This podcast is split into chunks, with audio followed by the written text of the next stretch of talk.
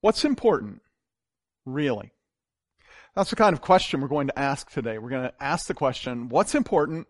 Really? It is something that pain asks us. And if you've been following along, you know that we're looking at questions that are posed by pain. What's important? Really? This is a question that Abraham had asked of him, and we're going to delve into that moment in his life. I'd like you, if you would, if you have your Bibles with you, to open them to Genesis chapter 22, and there should be a YouVersion Bible app available for you. I say there should be because the last couple weeks I messed up and it wasn't there, and I'm sorry about that. But I think it's there this week, so that should be helpful to you uh, as we move forward. You know, in the past few weeks, uh, this pandemic, if it has done nothing else, it has caused us to ask the question, what's important really? And some of us have found out that we need to make some life changes regarding our priorities. Because what we've actually done is we've recognized that we have classified some things as being essential that were not. We thought they were really important, but they're not important, really. And that's a good thing that we have time to examine that kind of thing.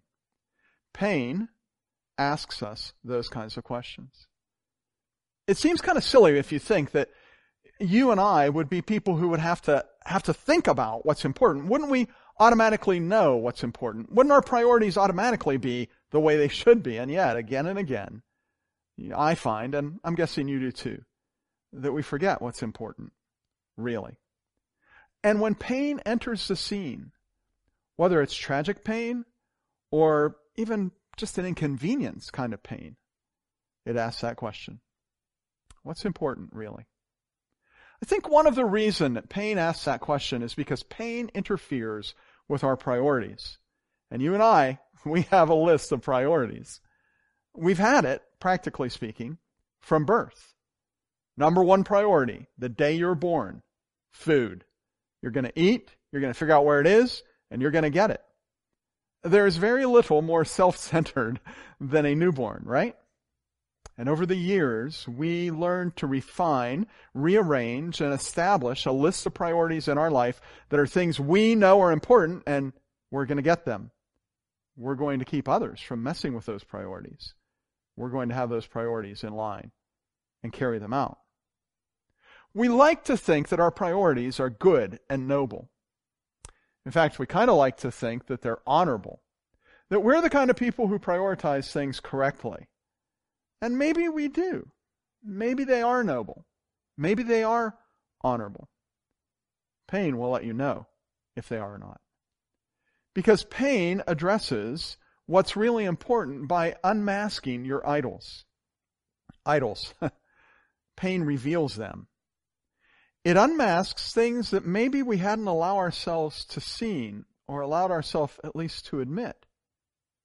Idols. And by the way, idols aren't always bad. I mean, in and of themselves, they might not be bad. What's bad is how we treat them. In fact, often we make idols out of really good things, like your job.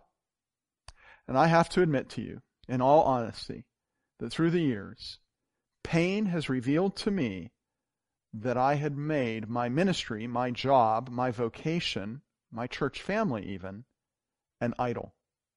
It's a really good thing, but we can make them into idols.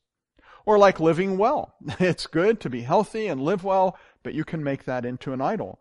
Or even your own family. I mean, family is a good thing. It's a gift from God, but you can make it into an idol. So it's not that all idols are bad things. The problem is, how have you prioritized those things? What importance do they have in your life? How do you discover idols in your life? Maybe, maybe you could take a look at how you react when that something in your life is taken away from you. When your reaction to pain and to loss is over the top, then you're probably looking at an idol that's in your life. And pain helps us learn what idols we own. Notice, feeling pain about something you might have lost or something that is lacking, that doesn't mean that something is an idol. how you react to that pain, that will ask the question, what's important, really? As it interferes with our priority, pain takes away our sense of entitlement. And we all have a, a sense of entitlement. You may not think that you have a sense of entitlement, but let me tell you that having a sense of entitlement and taking something for granted, those are almost one and the same kind of things. Amazon Prime delivery, two days or else. I'm entitled to that, right? Boca Java coffee. I just want to tell you if you haven't had it, you haven't had coffee. They had a fire. I haven't had Boca Java coffee for over a month. I'm entitled to that, right? An unquestionable refund. Even though I wore these shoes out, I'd like to get my money back, please. I'm entitled to that, right? Now, those are kind of silly things, but honestly, we do feel a sense of entitlement concerning love, being loved, having family, having someone's time, having our own time, having me time, having friendships, having good health. And when those things are at risk, something happens in our thinking. And if we're discerning, we'll realize, wait a minute. I think maybe I misprioritized something. Maybe I felt entitled to things that really are a gift and not necessarily something that I should be taking for granted. You see, we're forced to consider what's important, really, when pain comes into our life, when loss is at our front door. I want to suggest something to you you might take objection to, and it's this.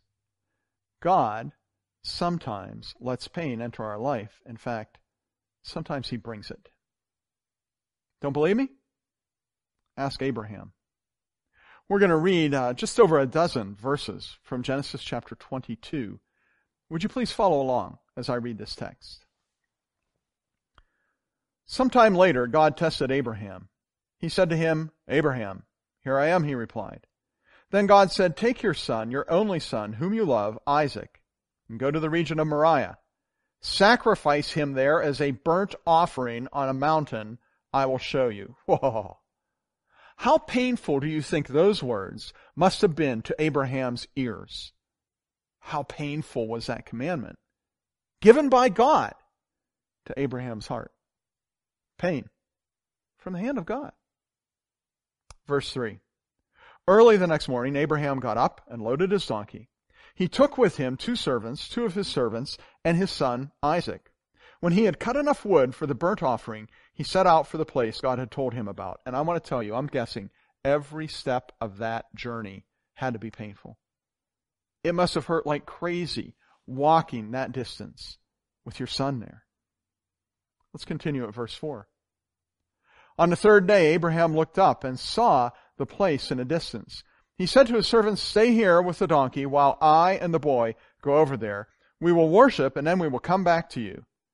Abraham took the wood for the burnt offering and placed it on his son Isaac, and he himself carried the fire and the knife. As the two of them went on together, Isaac spoke up and said to his father, Father? Yes, my son, Abraham replied. The fire and the wood are here, Isaac said. But where is the lamb for the burnt offering? How painful do you think that was? I mean, what is going through Abraham's heart and his mind when he hears that? It would be hard not to weep openly. Abraham answered in verse 8, God himself will provide the lamb for the burnt offering, my son. And the two of them went on together. When they reached the place God had told them about, Abraham built an altar there and rearranged the wood, I'm sorry, and arranged the wood on it. He bound his son Isaac and laid him on the altar on top of the wood. Did you hear that? And then he reached out his hand and he took the knife to slay his son. Okay, if this was a movie, right now, I'd be pressing pause. And I would look over at my wife and I would say, Are you sure you want to watch this? Because I don't like the direction this is headed. I just don't like anything about this. This is not a good story. Let's watch something different. You want to watch something different? I think a lot of us would do that. I'm not going to watch that. It's just too painful. But let's keep reading. Verse 11. But the angel of the Lord called out to him from heaven, Abraham, Abraham. Here I am, he replied. Do not lay a hand on the boy, he said. Do nothing to him. Now I know that you fear God, because you have not withheld him, you have not withheld from me your son, your only son. Abraham looked up, and there in the thicket he saw a ram caught by its horns. He went over and took the ram and sacrificed it as a burnt offering instead of his son. So Abraham called that place, The Lord will provide. And to this day it is said, On the mountain of the Lord it will be provided. Wow. Pain. it was speaking to Abraham. Pain was speaking to Abraham, and it was asking him, What's important, really? And Abraham answers that with one question, with one word. What's important, really? God. That's Abraham's answer. Now you may be thinking to yourself, okay, what is it about God that really makes him important? Why should he be my priority? And honestly, when you prioritize something, you're giving it honor. If you make something a priority, you've made it honorable. If you prioritize your marriage, you're treating it with honor. If you prioritize your schoolwork, you are honoring it, giving it the first attention of your day. If you prioritize an event on your calendar, don't pencil it in, then you are honoring that event and you're protecting it so nothing else can move it out of place, can preempt it. Truth be told, there are many admirable things that people hold as priorities. Many good priorities we have. People give themselves to caring for animals, caring for the environment, orphans, widows, even your own family. Those are important things. Each of those, in its, in its own way, is a fantastic priority, a worthy thing to care for and to honor. Abraham prioritized things like that. He prioritized God's call in his life. He prioritized his responsibilities and became very successful. He prioritized his relationship with the people around him, his family, Lot, and took care of his nephew, Lot, uh, during uh, his time with him. But when God brought the pain, the command to sacrifice his son, Abraham had to ask the question what's important, really? And that pain has probably asked you the same kind of question. What's important to you, really? Pain asks that kind of question. Hmm. It speaks to us about that. I want to tell you some reasons God should be the answer to that. And one of those reasons is because of His provision. If you value milk, then you not, you ought to value the dairy farmer, right? Because without the dairy farmer, you have no milk. And if you value education, then you ought to value those who provide the education, the educators. And if you value your life, then you should value the one who provides it, who gives it, God. Abraham saw God as a provider of everything. And so he made God the priority in his life. You prioritize God because of His provision. You prioritize Him because of His power. He has power to help us, power to sustain us, power to transform us. All hail the power of Jesus' name. He has the power. You know, a few thousand years after this, after Abraham goes up this mountain, when the New Testament comes along, the author of Hebrews says this. He says, Abraham reasoned that God could raise the dead he reasoned that God had the power. And in a manner of speaking, he did receive Isaac back from death. We prioritize God because of his provision, because of his power, and countless other reasons. But I want to say that the reason we prioritize God, we should the most, is because of his person. And what I mean is we prioritize God because of who he is. We prioritize God because God is God. And we're going to talk about that in Romans chapter 1 in just a few minutes. That's another passage of Scripture. If you want to flip over there, we'll be reading three or four verses from there in Romans 1. But before we read that, I want to suggest this. If God never shows his provision, he is still worthy. His worth does not depend on our appreciation of what he provides. And if he never shows his power, God is still worthy. Because his value does not depend on whether or not we're amazed by the power he has and what he does. He is still worthy. He is still God. And that is enough. It is not just a place that God holds of being top priority. It is the person that he is. It is his identity, his being requires that he be recognized as worthy, that he be the top priority in our life. In the book of Romans, which is the most theological book probably in all the Bible, in the book of Romans, the apostle Paul, as he's writing the words that God is giving him to write, the Holy Spirit breathing these words, he begins by talking about the source of all, all our woes. And he says this in verse 18. He says, the wrath of God is being revealed from heaven against all the godlessness and wickedness of people who suppress the truth by their wickedness. Since what may be known about God is plain to them, because God has made it plain to them. For since the creation of the world, God's invisible qualities, his eternal power and divine nature, have been clearly seen, being understood from what has been made, so that people are without excuse. For although they knew God, they neither glorified him as God nor gave thanks to him, but their thinking became futile, and their foolish hearts were darkened. Did you hear that one verse?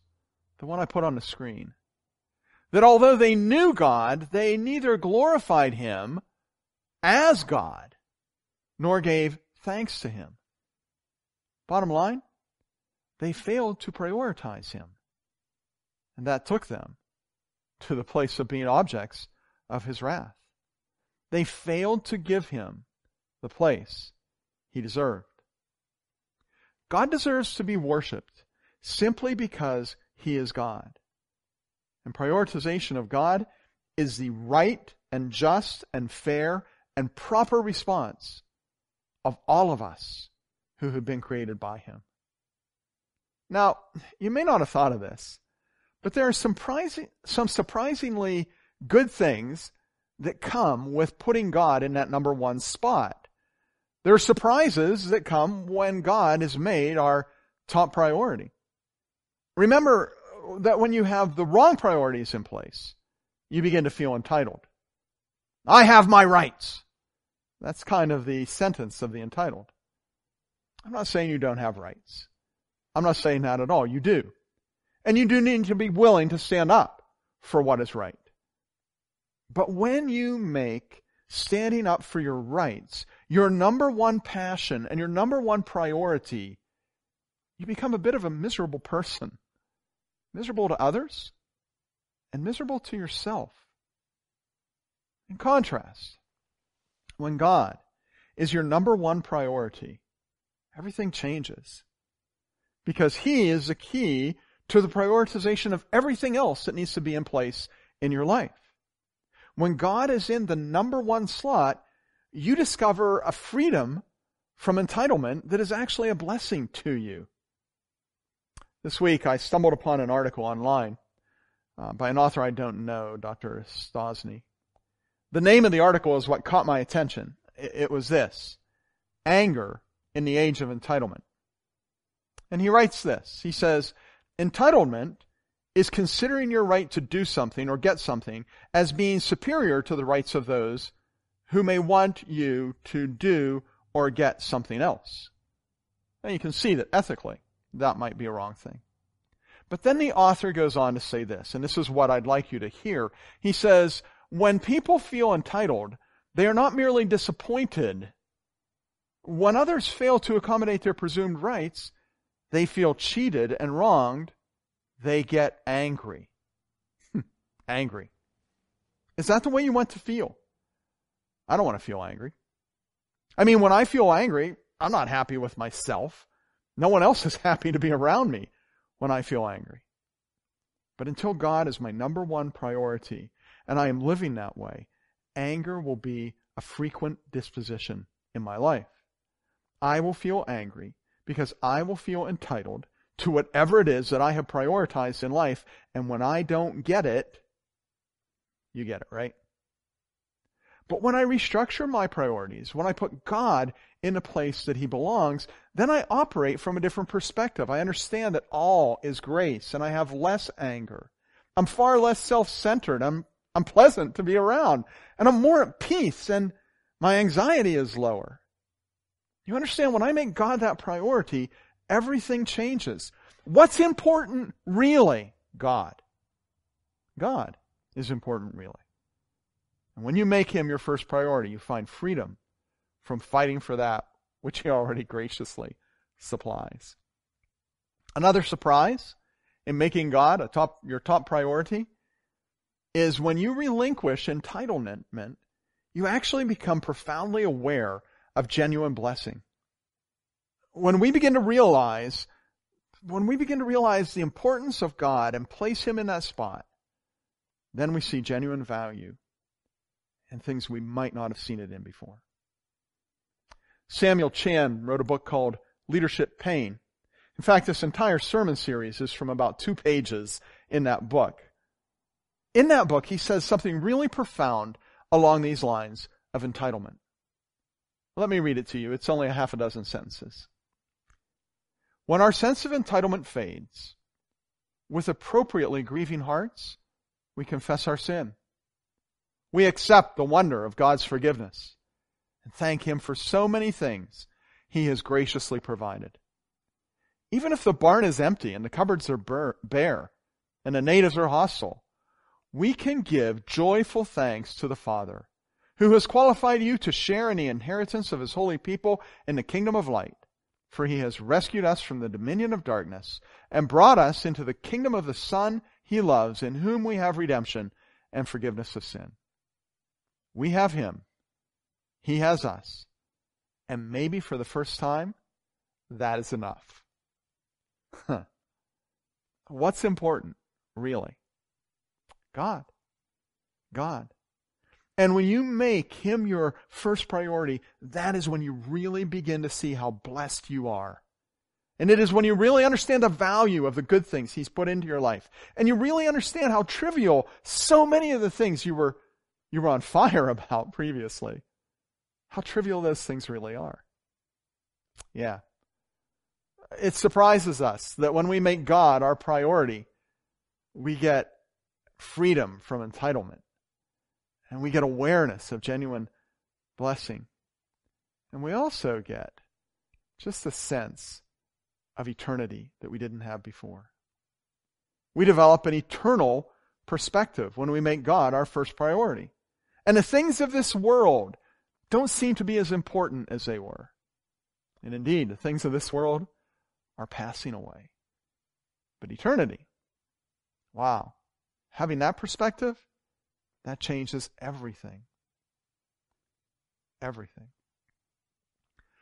When I read to you the Samuel Chand quote, uh, there was scripture in there. I'd like to read it to you again. Listen to what it says.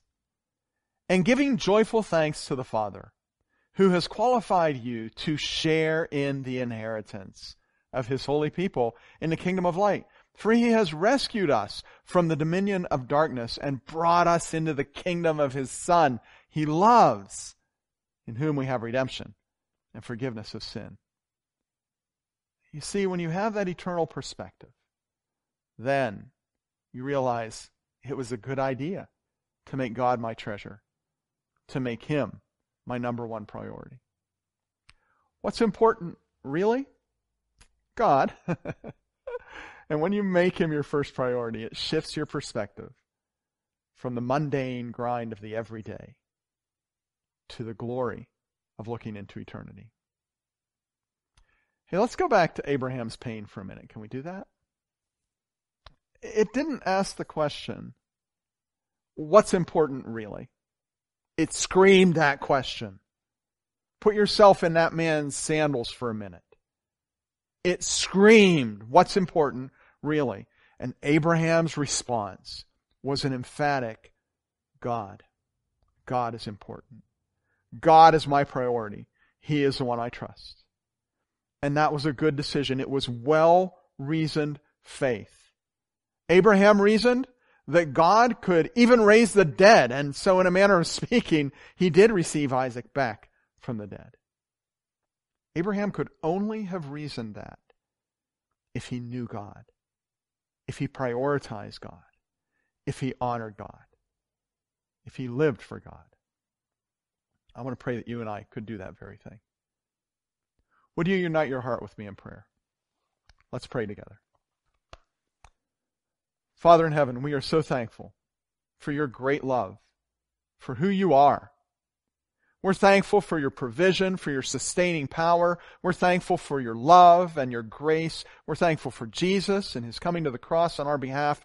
We know that without him, we would have no hope for eternity, but because of him, as we turn our hearts toward him, he becomes the lamb that was slain for our sin in our life. And we give you glory for that. We give you praise for that, God. Thank you for that. And yet we recognize that apart from all these things, you would be worthy of our prioritization and worthy of our honor. We give you that. We think of the things that we tend to idolize, the things that we tend to be entitled about, the things that tend to set us off when they're threatened. Holy Spirit, with your help, we surrender those. We let go of those. We lay those down on the altar even as Abraham laid his son on the altar. And we worship you. We trust you. We love you. We follow you. God, when pain asks, what's important really? Our response, may it be that you are the one who is important really. This we pray in the name of the Lord Jesus Christ. Amen.